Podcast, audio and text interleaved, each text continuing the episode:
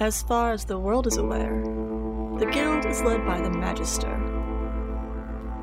They are, in turn, led by the Minerva Council. Counselors ensure that the Magister remains informed about any matters relevant to the guild's interests. Unbeknownst to the rest of the world, including most members of the guild, the Minerva Council is the true power behind the organization.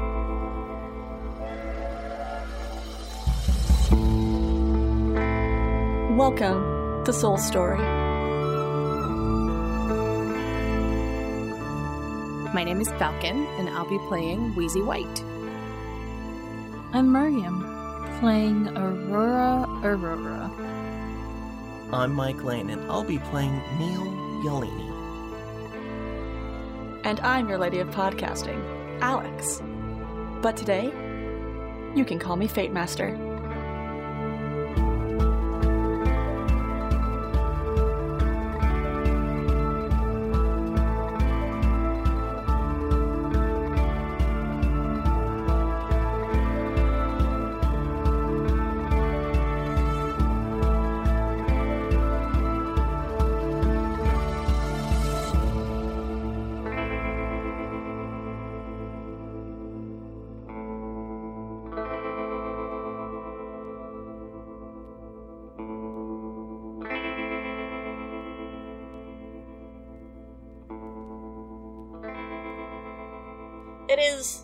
Is morningish, we'll say.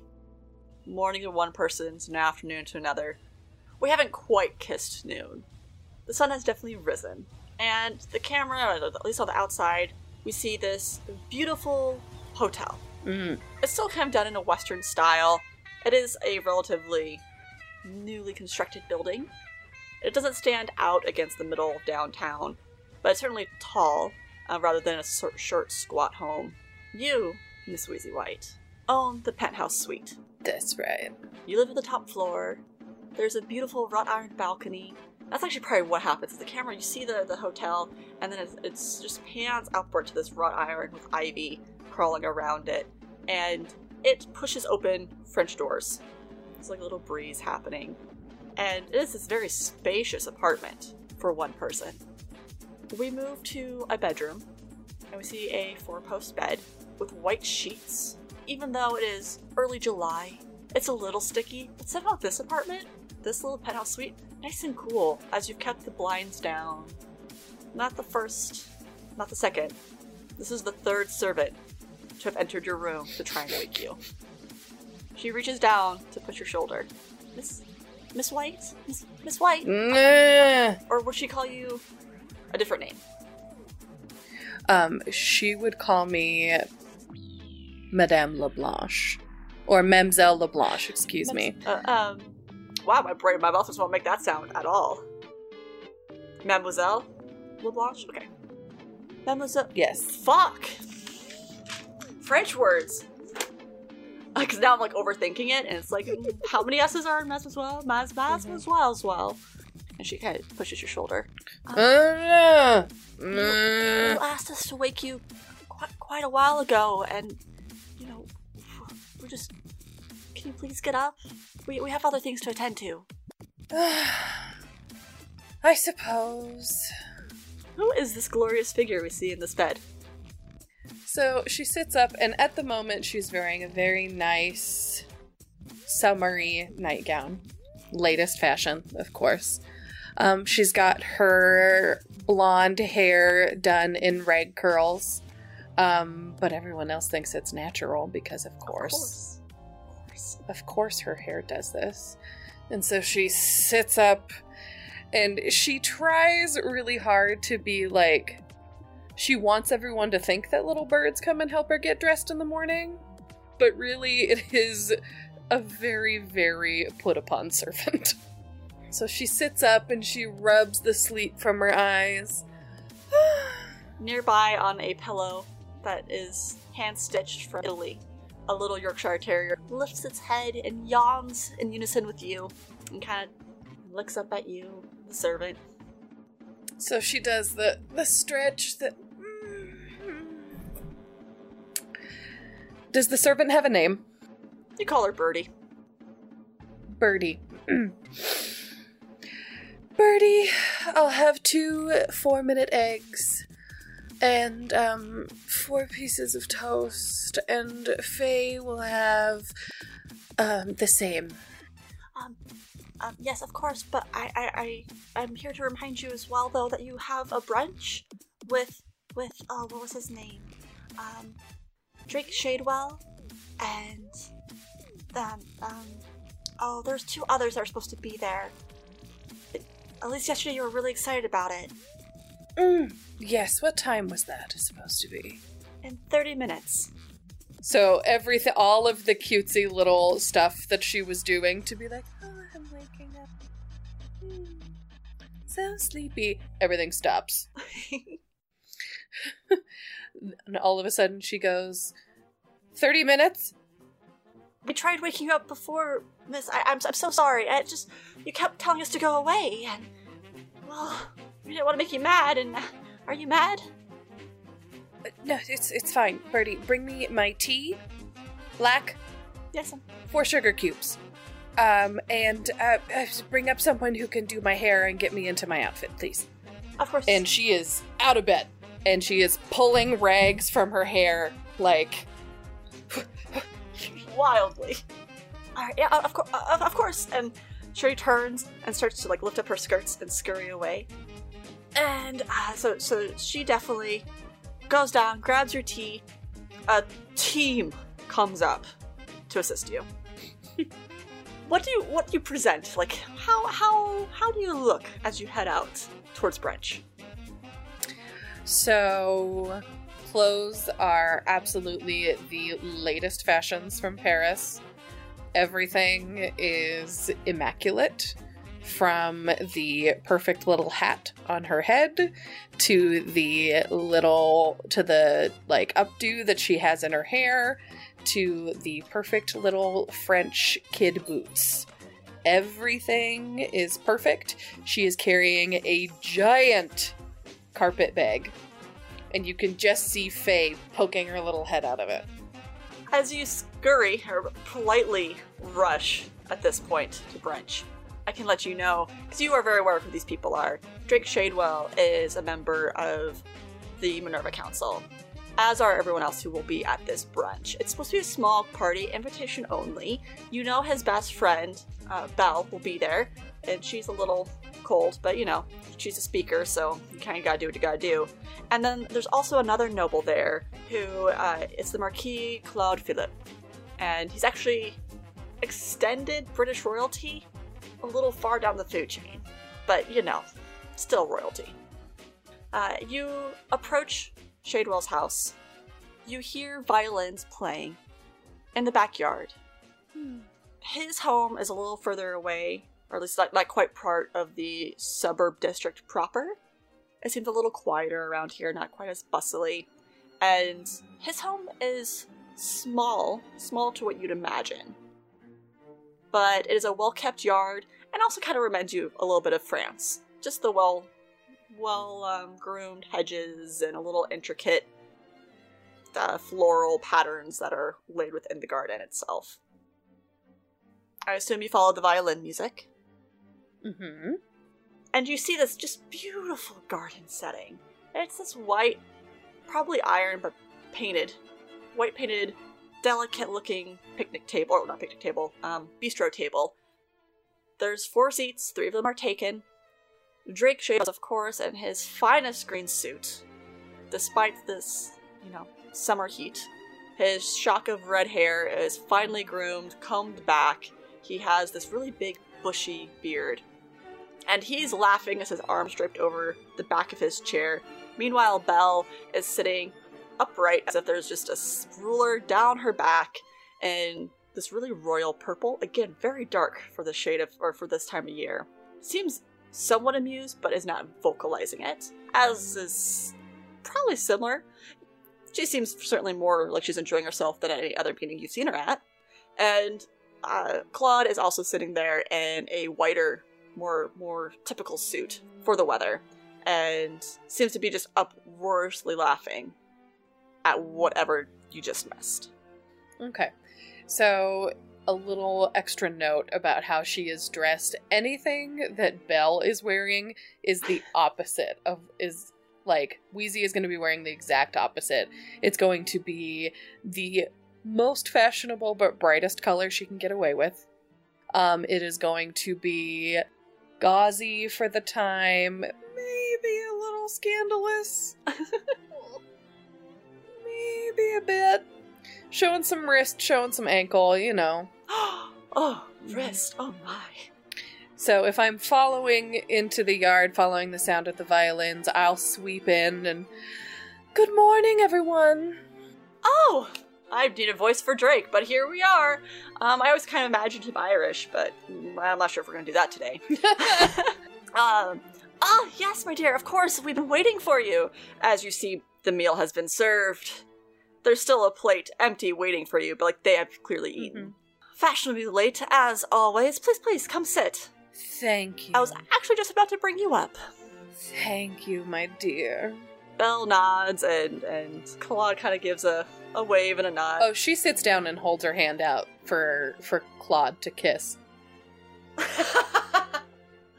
uh, he he does like without hesitation, gives it like a very polite gentleman's kiss, and uh, which gets a, a soft chuckle from Belle. Nothing malicious, just like oh, of course, nobles. As you try to pull away, Drake takes your hand between both of his. I was just thinking how much I desired a reading from you. A reading. Do you think you have it in you? And then you hear Belle, oh, no, not again. Well, it is not often that I display my talent so freely. It, it is a gift, you know. I, I must I must use it wisely. But for you, I could be persuaded. Oh, my dear.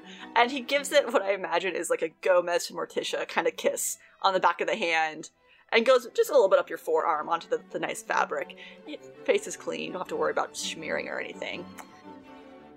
As what what could I possibly do to convince you? Hmm. Well, oh, let me just think for a moment. And she snatches her hand away from him. She, like, dawdles with the spoon in her teacup, puts another lump of sugar in it, and stirs. Claude is like kind of looking nervously between the two as you have Drake's full attention completely. He is just enamored waiting for whatever it is that you could be possibly asking for. Yeah, she's obviously waiting for, like, a compliment of some kind.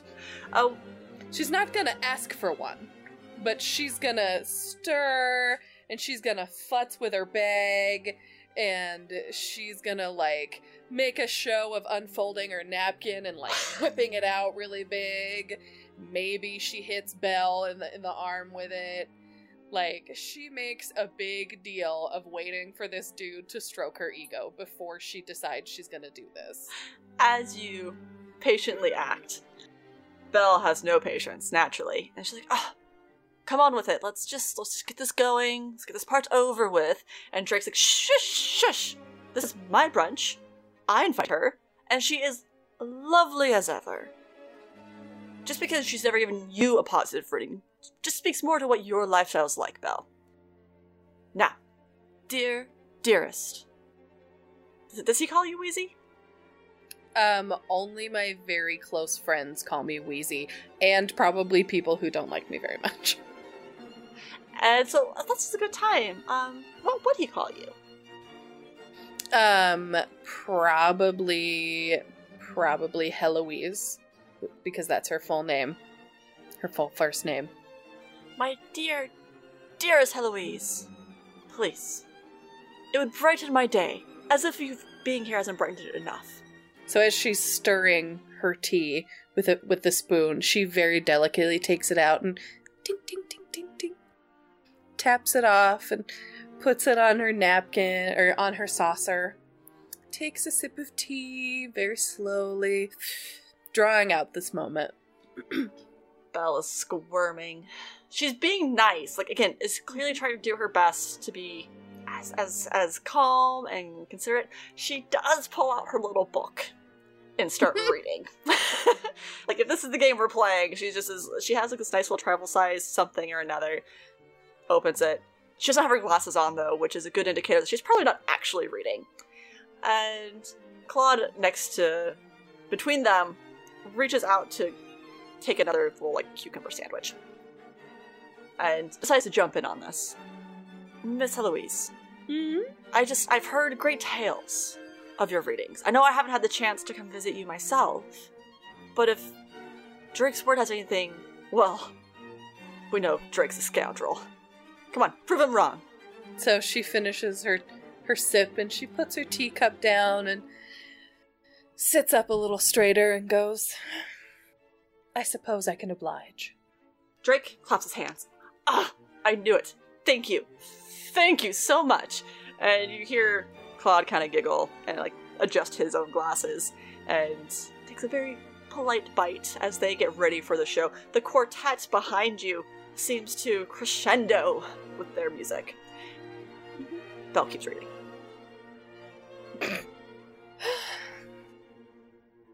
Now, it isn't often that I share my gifts with non believers. God damn it. Uh, she does not respond. She sips her tea again and goes, Drake, darling, what would you like to know? I met positively the most handsome man this weekend. Mm. What's our future have? All right, all right. And so she makes a great show of finishing her tea. Once she finishes it, she turns the cup over onto the saucer, picks it up, and starts to turn it, and is looking very closely. Mm, mm-hmm.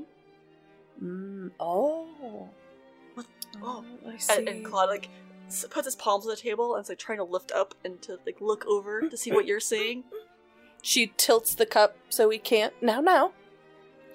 Now, this man, he had some facial hair. He had some, yes, some facial. She's waiting for him to give her, like, He does the the perfect the perfect thing of like nodding along. mm, hmm some facial hair, um, um, um, a must, a mustache, nod some a mustachioed man. Yes, Mm hmm I can see, I can see that you have met a tall, He shakes his head no. tall seeming but shorter, kind of nods.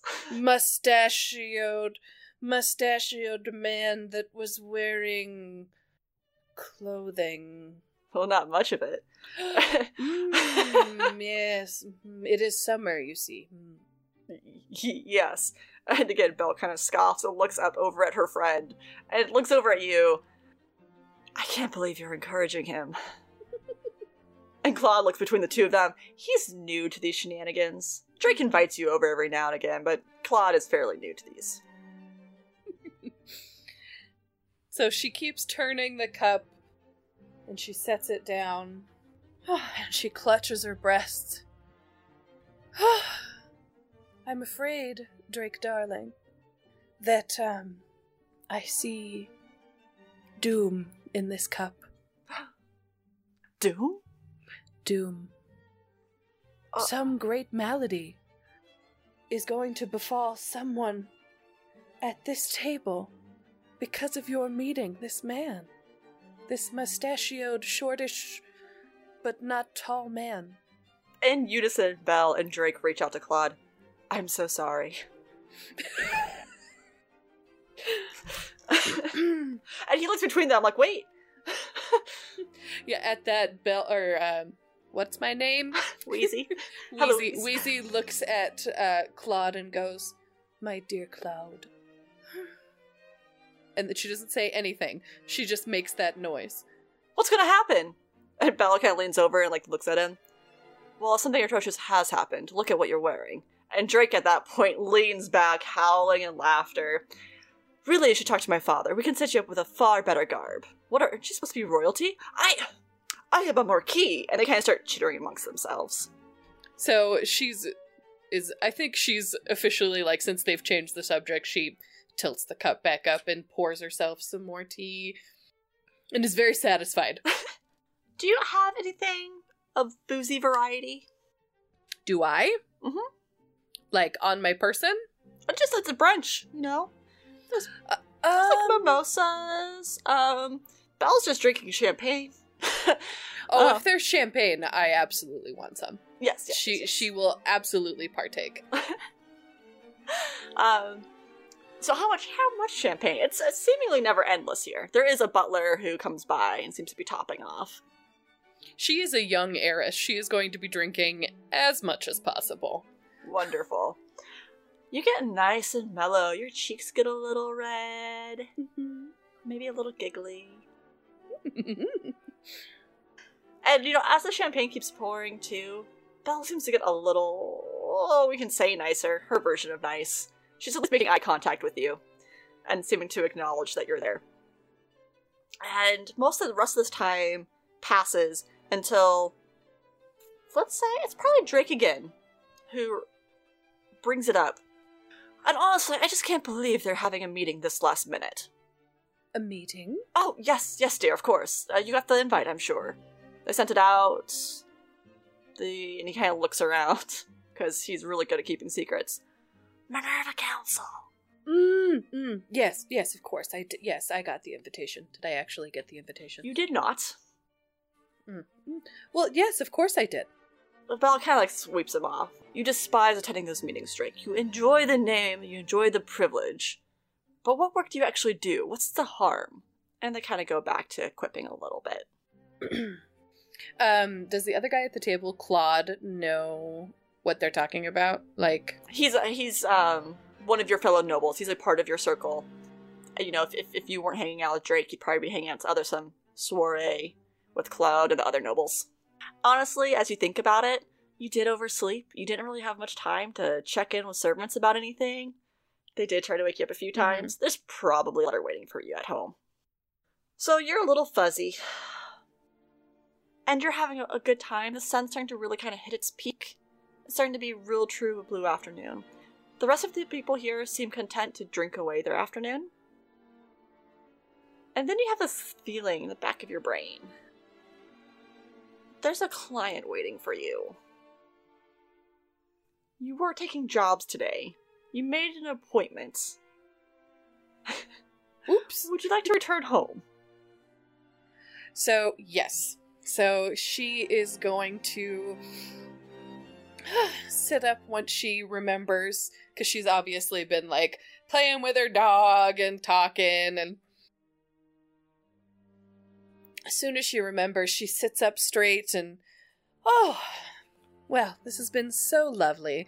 Thank you for such a wonderful morning and afternoon, my dear Drake. I suppose I'll see you later today. But I have other things to attend to. Of course, my dear Heloise. And he takes her hand and gives it a nice, again, gentle kiss. And then, for shits and giggles, does the the rest of the arm before releasing it. Big rich. you scamp. Belle kind of looks up at you and gives a nod of recognition that you're leaving. And she is gonna she's gonna put Faye in her little bag. Come on, little one. Pick her up and flounce on out of there. It is a, you know, fairly active day in Malifaux. People are going about their business. Some cars are driving through. Some wagons are going through. It's it's, getting kind of loud as you return home. As you do, you stop by the front desk. There are a stack of of notes to you. Some of it's fan mail from Earthside. There's definitely there's definitely a letter for you. It, it's folded. It has a wax seal with a wilted rose. If you'd opened it, it would be the same news that you heard from the party that there's going to be a meeting this evening addressed to you. So, some fan mail and, a, and the formal invitation. And as you approach your home, there is an urchin hanging out outside your apartment. She is wearing a male shirt. The sleeves are ripped off. She's wearing dark trousers. This, I mean, you you, you kind of help whoever's gonna pay you, right? Right. And you know, you never know what kind of information you can get from anybody. There is a little bit of judgment as you look at her hair. This bright red mane, chopped in places, clearly cut in her own way. Freckles spot her nose and her shoulder, and she offers you a toothy grin. Mademoiselle LeBlanc, it's so good to see you! I'm so glad you took my appointment. I have so many questions. There's some dirt on her face. Hmm. I'm um glad you're here. Miss. Oh, don't worry about the miss. I'm Brecca. Brecca Hayes. Oh god damn it.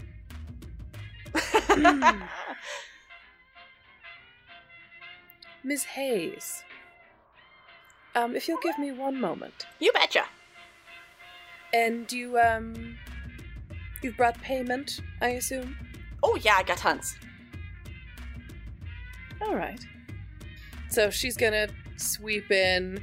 Is there a ma- Is there a bell she can ring for a maid?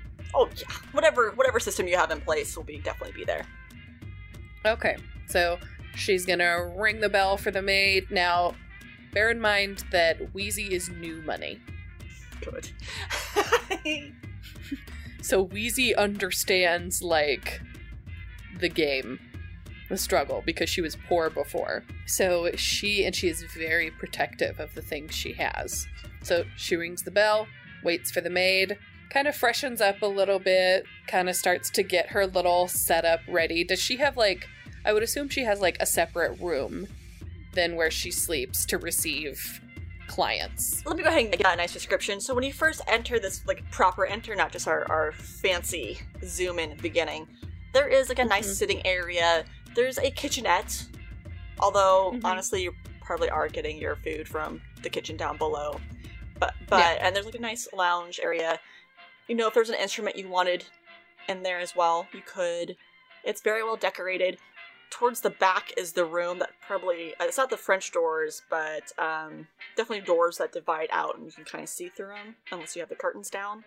And uh, we'll say next to that is going to be an office. It's smaller, and you know it's maybe more that you made them build a wall to shorten out the the parlor area. Okay. Excellent. So as soon as the maid gets there, Birdie, Uh, uh, yes, ma'am. um, please secure my quarters. Uh, remove any of the finer looking things from the office, please, and bring me my mm, fifth best crystal ball. Of, of, of course, ma'am.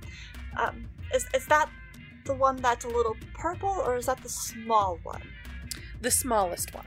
Oh, oh, thank you, thank you so much. And she kind of does a little curtsy, and as Oh, and Birdie, uh, uh, yes, ma'am.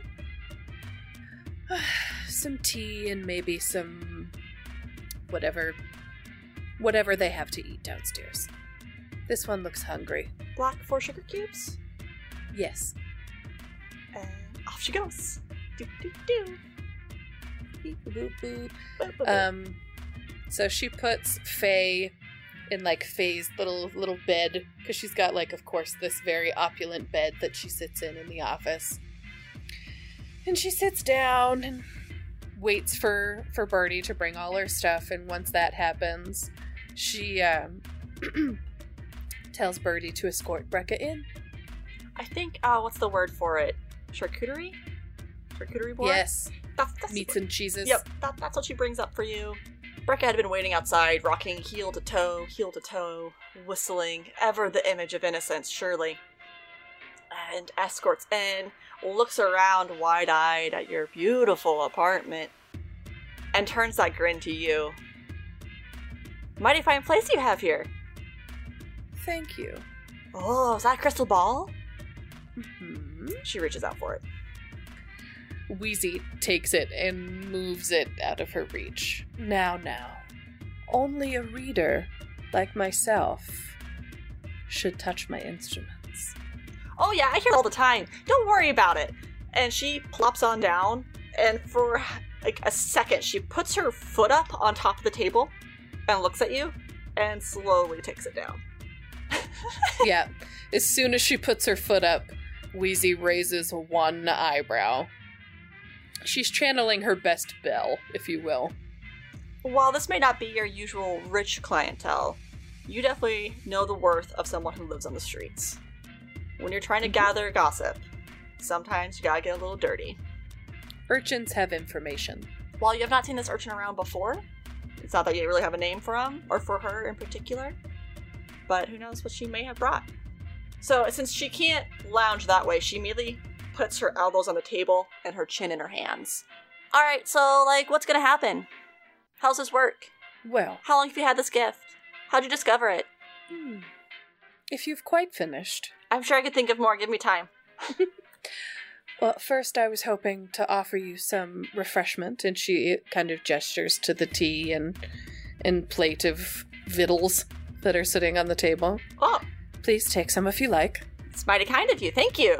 And she kind of looks at the tea and sniffs it, suspicious, and leaves it. But then starts, you know, looks at the little tiny pickles and kind of starts kicking them around like her legs. A little distracted now. now, what brings you here, Oh, Ms. Hayes? oh, oh yeah. Um. So, and she puts the pickles back down on the plate, the shared plate. Gross. so, um, you can keep a secret, right? Of course I can. Well, you see, I got a big, big tip that there's going to be a huge soulstone delivery outside. And you see, I'm going to rob it. How's that going to go for me? So you're going to be robbing soul stones. Uh-huh. You. Uh huh. I know I don't look like a lot, but I'm actually really good at thieving.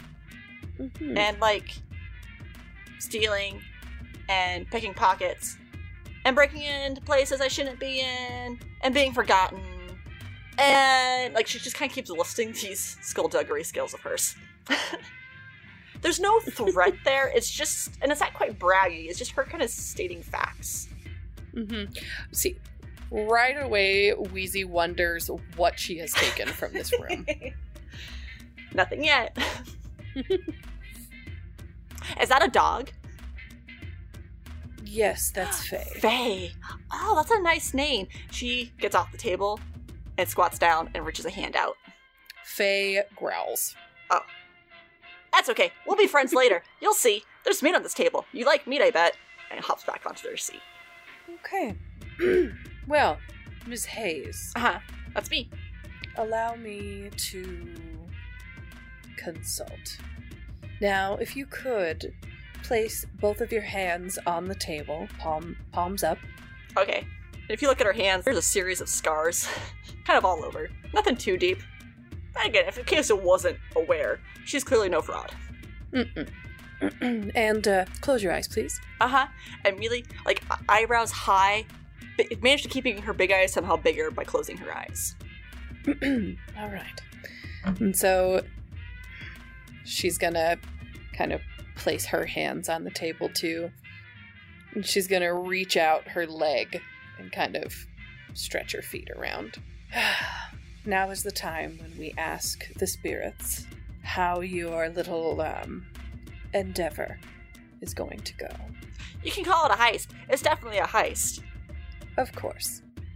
She sits very straight and says, Spirits, I ask you for this person.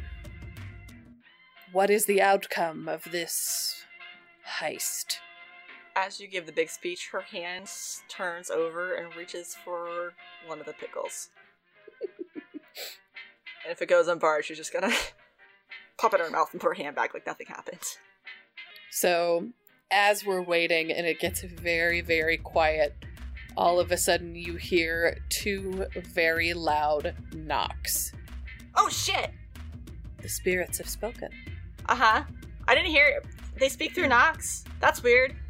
Well, they only speak to me, dear. They don't speak to the um, uninitiated.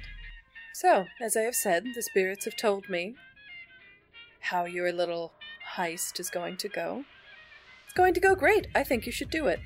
Her eyes pop open. Oh yeah, really? Hmm. Huh.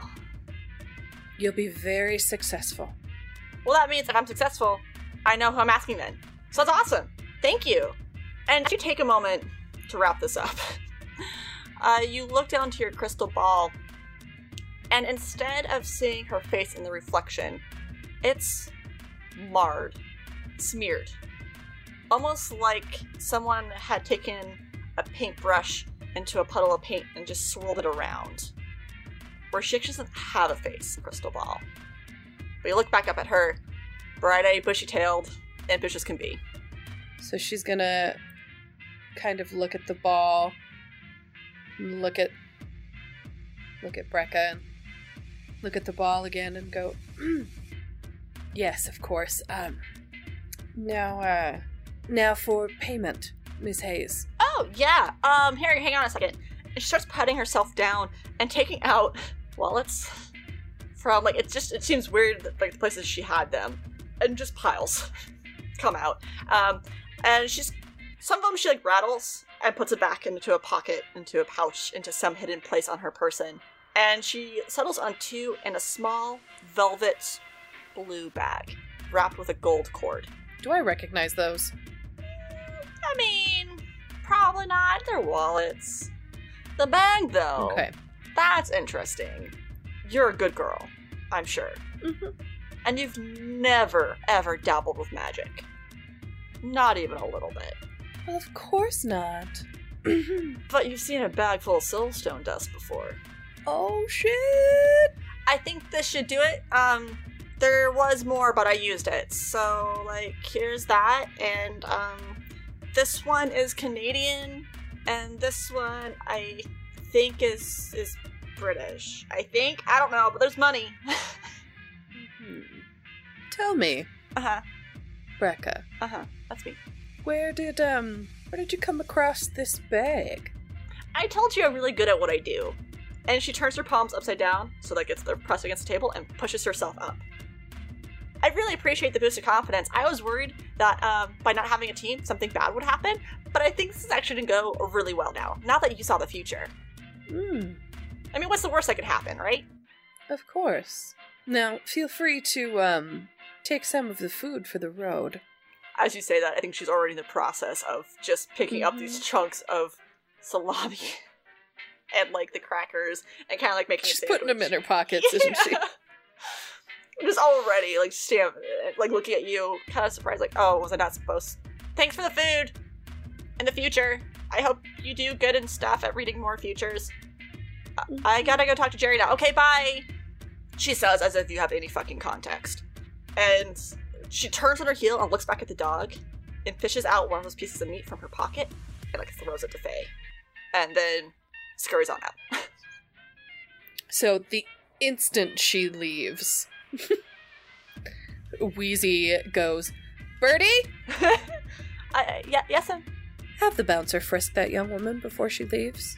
uh, okay. Bring back whatever she stole. Uh, uh, yeah, yes, um, sounds good.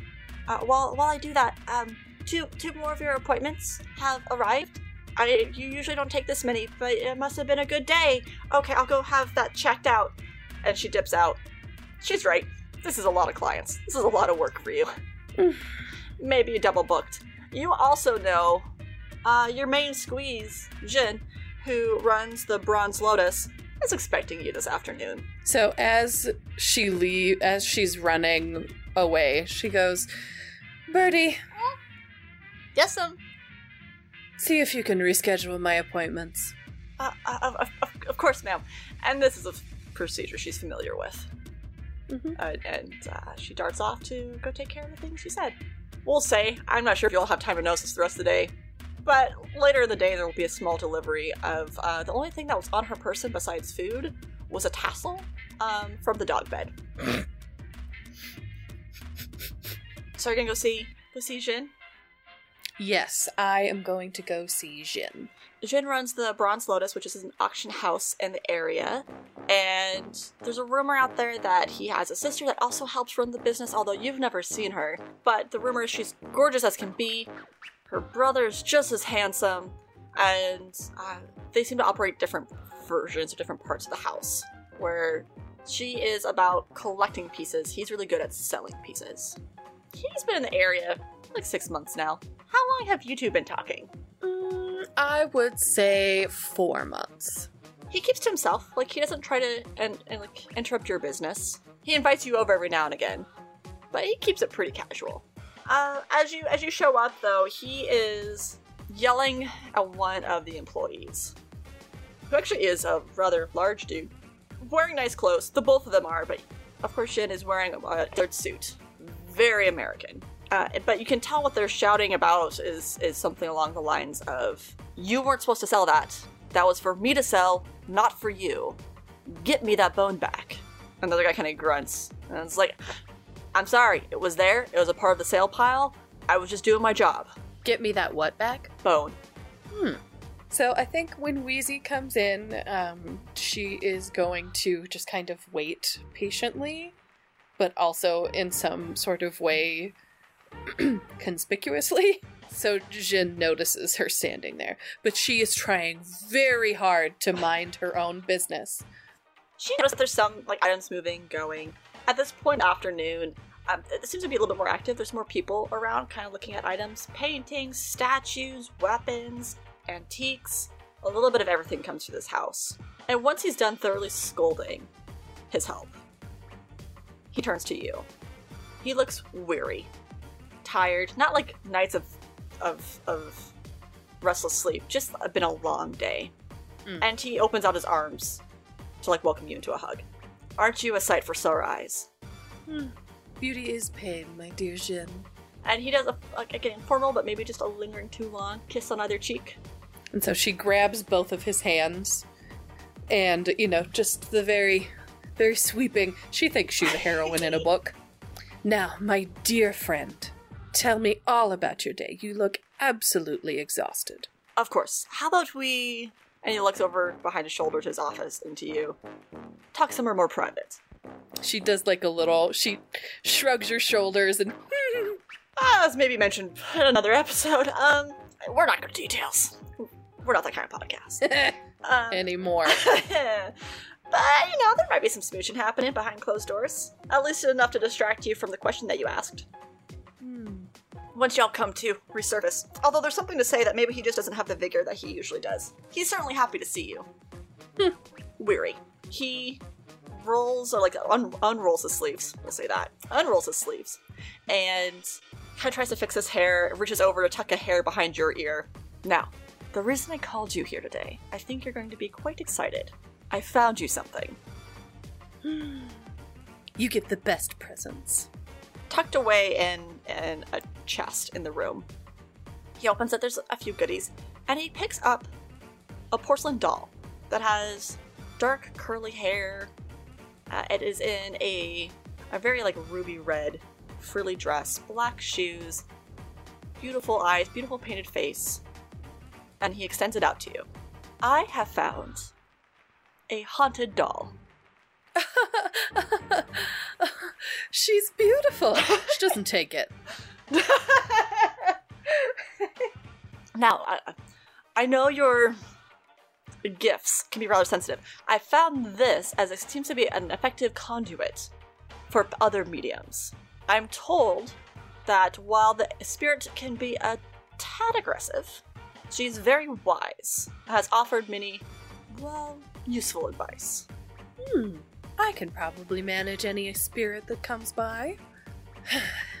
and so she reaches out and takes it with like her very hesitantly takes it around the.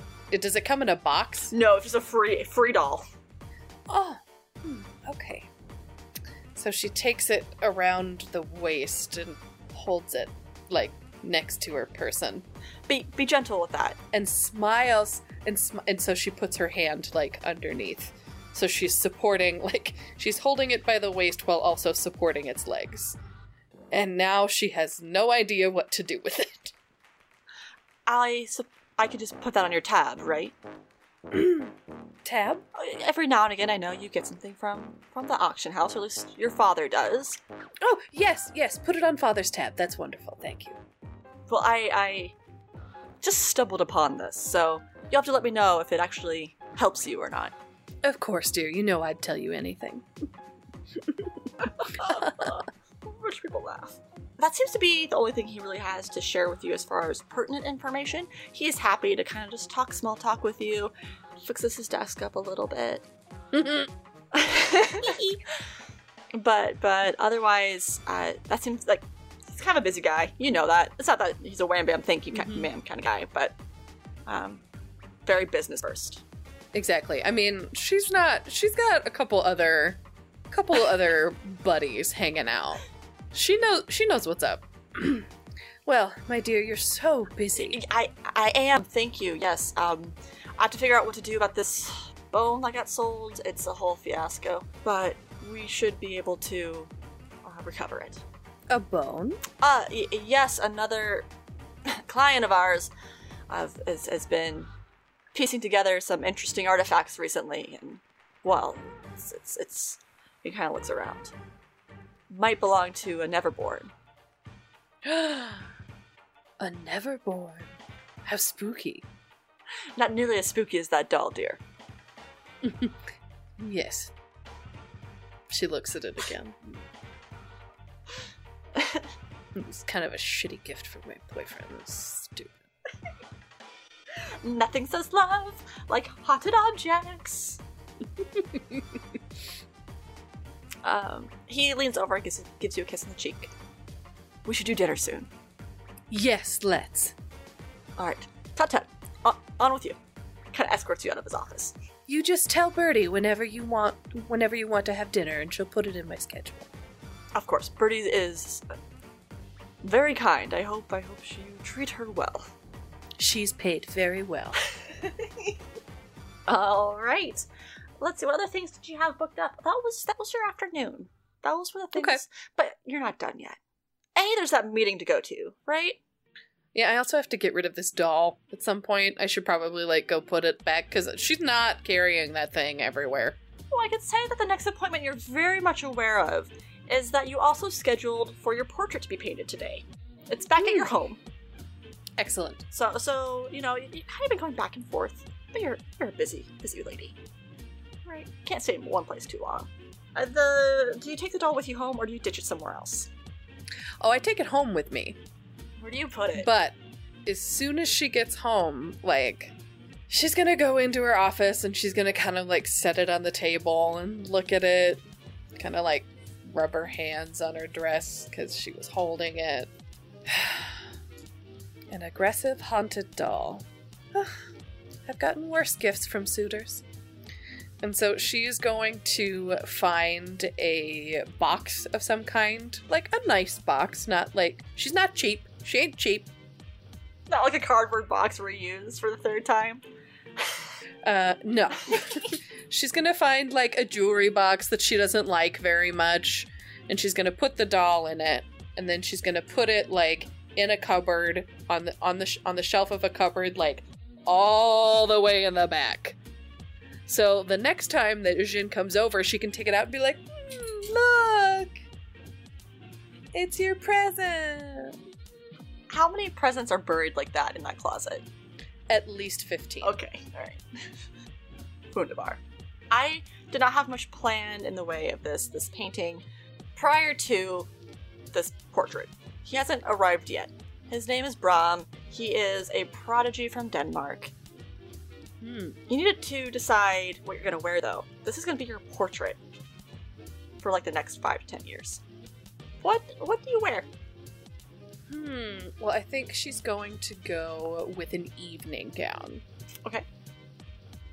Something that is the height of fashion, corset cinched as tight as it'll go. She's got one of those pert tiny little waists. Um, she's very small. Um, I think she's like five three oh, or she's, five she's four. a small girl. She's a teen. She's a small. Small bean.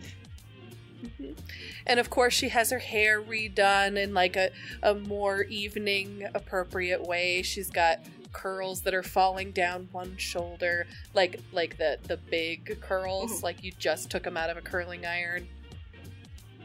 And she's got a huge, just huge cameo sitting right here, um, like a like a off the shoulder sort of deal. You can see like the barest hint of cleavage.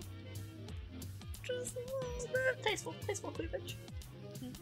Um, and it is a lovely shade of lavender with matching uh, lavender lace gloves and kid boots. Birdie and her team work effortlessly to do this. By the time it's completed, look in the mirror. You don't like it. Pick another outfit. Ugh. Lavender in summer.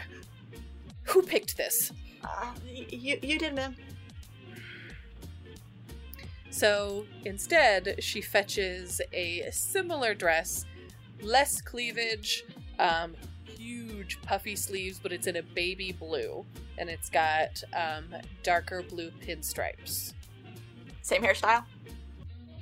Yes, same hairstyle. The curls are on the other side, and now she just has a pale blue ribbon around her neck. Again, your team, they are professionals. They've helped you before, they'll help you again. They're quick, they're it's painless. It takes some time. You look in the mirror. Nope, this won't do either. Pick another outfit. No. Ugh, blue is terrible for blondes. Who picked this again? So, next outfit. Clothes are everywhere now. There are dresses and petticoats and ribbons and jewelry all over the place. Next dress that comes out is one that she bought without her dad knowing. Like usually he he approves some of her clothes. Um, it is bright red. Um, it is very daring. Lots more cleavage this time and she is wearing a very ostentatious red ruby teardrop necklace with matching ruby earrings. And this time, the curls have been separated, so they're on both sides. Beautiful. This is it. This is the garb. Now, and Faye has a matching ruby collar Of course she does. and a little, you know, the like little dog ponytails, like the little sprout. Your team is thankful that you found the right thing, and they, without a word, immediately start picking up your dresses, the jewelry, putting it back in its place. Brom has been made to wait, at least for the last 15 minutes. Birdie escorts him in, and he is a young man. Can't be more than 13, 14. oh, Very young boy. Uh, but he has someone else carrying around a, a very large canvas. He's carrying all his like paints and such, and you know he's he's pretty charming for this kid. Just just as cute as a button, innocent still. Well, one of his eyes has this milky layer over top of it though, and he mm-hmm. gives a kind of a shy smile and kind of just waves. He just waves for you to sit down wherever you're gonna sit. What's this? What's this picture gonna look like? So I would assume that it's going to be a sitting portrait. She probably will have just kind of her arm her her hands out before her as though she is about to take a reading. So should they'll be sitting this way. Um and uh, Faye will have like a big poof like a big poofy cushion that she is sitting in right next to right next to her. How long have you had Faye? Faye is um ancient. Okay. Uh, he he's not gonna finish your painting in one evening. Clearly, with all the other things you have to attend to. Mm-hmm. Particularly because yeah, you're a little thirsty again. The rose is gonna be open soon. Actually, probably opens while your portrait started. And he he sets to ta- sets to task and paints efficiently. The person who came with him waits outside the room, doesn't stay with you all. And just as you're about to get a little restless, a little twitchy, and kind of sick of your Mhm. arms being held up for that long, Mm-hmm. you just hear him ask very softly, Can you really talk to spirits? And so she looks at this young man. Of course. He nods. I don't believe you. And he pops his head back around the canvas and continues to paint. Well, I think we're done here. I'm not finished? I think we're done. I'm finished. Okay. And he kind of like looks around and wanders over to the door to poke his head out. I need you to grab the canvas. And the guy is like, Yeah, already? Yeah, he's impatient. Kind of talk back and forth a little bit.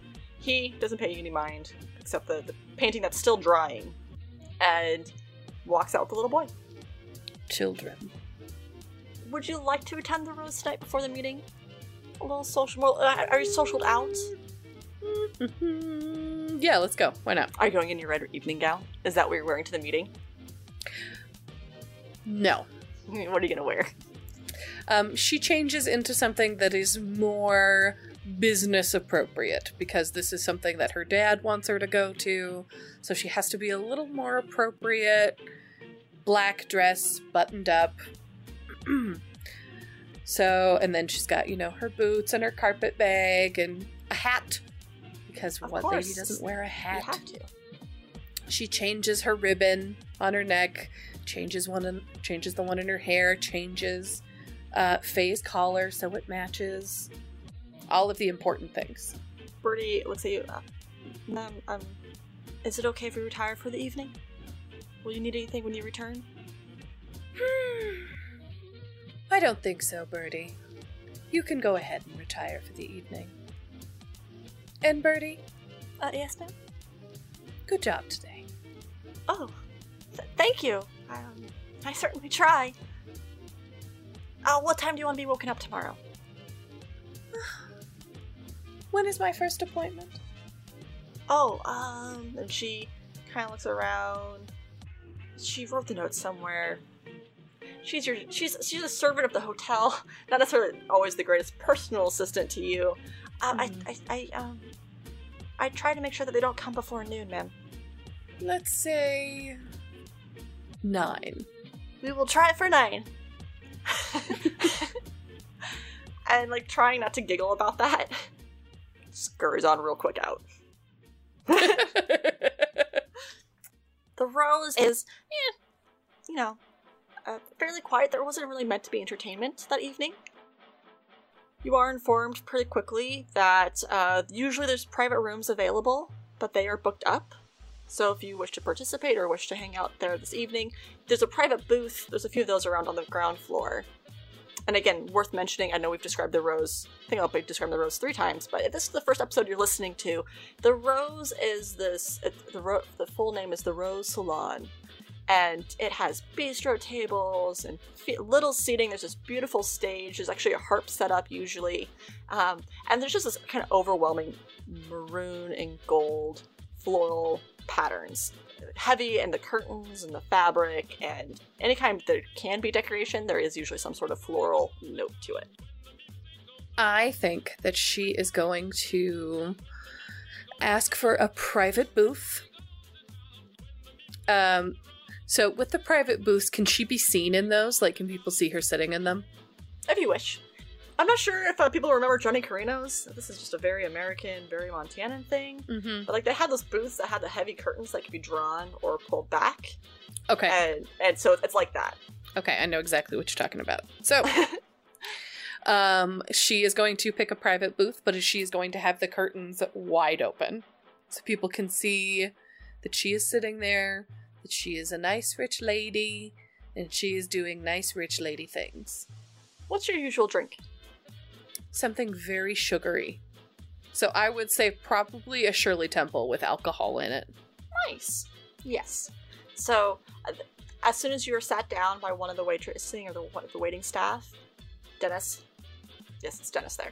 Dennis makes you a Shirley Temple without anyone asking. The waitress brings it over, presents it to you. You're watching the going-ons. Those people coming and going, coming and leaving and coming some more. Um, that's usually there's some couples. There's a gaggle. I say gaggle. You know, rich ladies hanging out, seeming mm-hmm. to gossip about their husbands. No one takes the stage. Perhaps the most interesting thing you see all evening, though, first you see Belle, and she enters, and she goes to the stairs.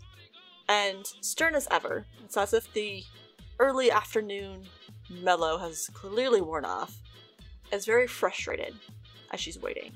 And then you see another person on the council, part of the, the mages, the mage circle.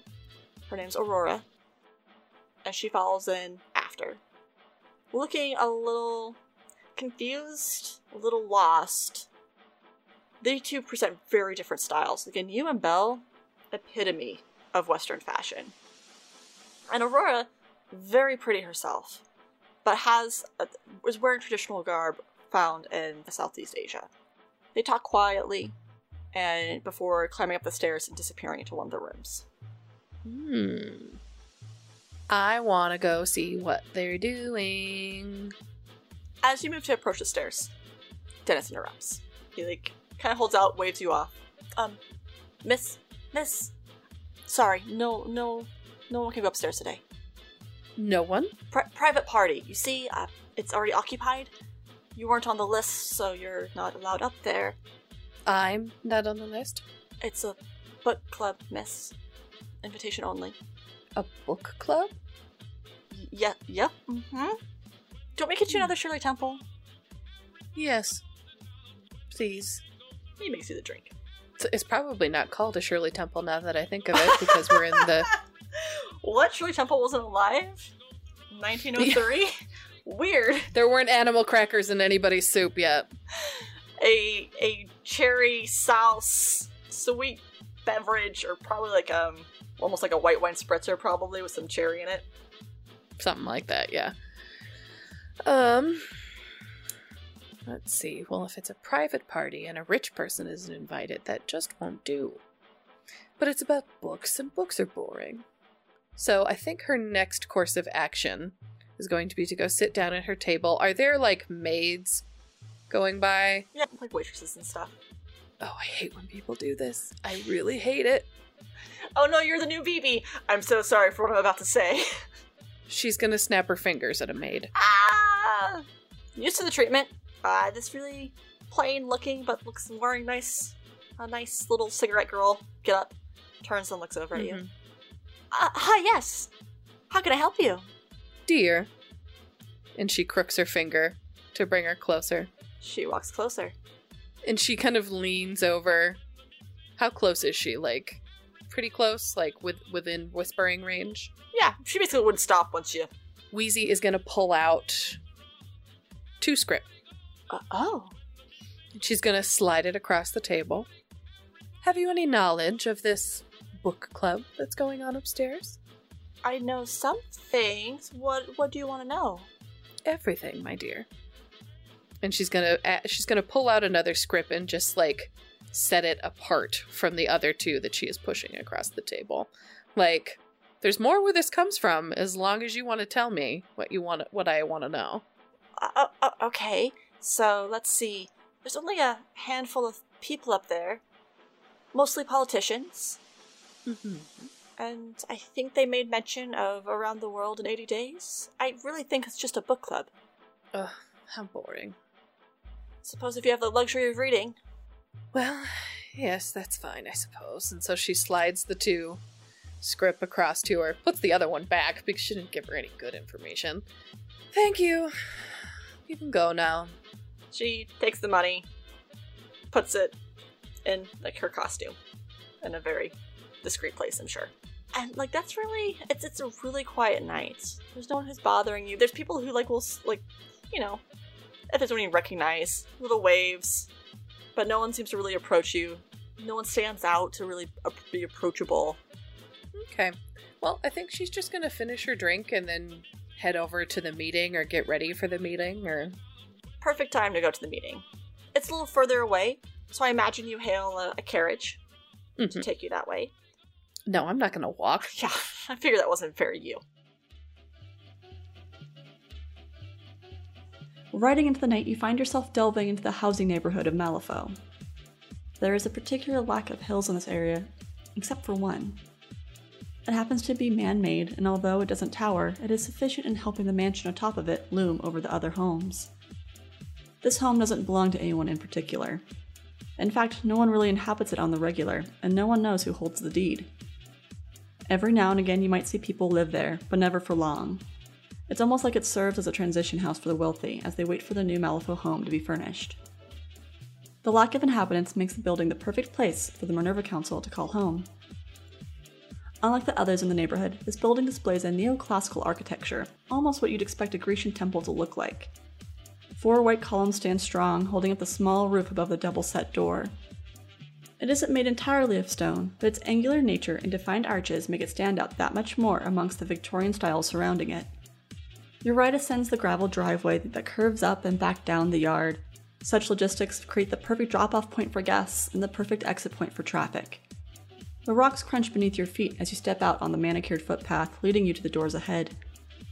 Trapped willow wisps and opalescent orbs decorate either side of you as you approach, providing a cool contrast to the warm lights along the home's foundation, angled to illuminate the structure. As you look at your wandering peers, you know some people are dressed as if it were a ball. Others are in crisp business attire.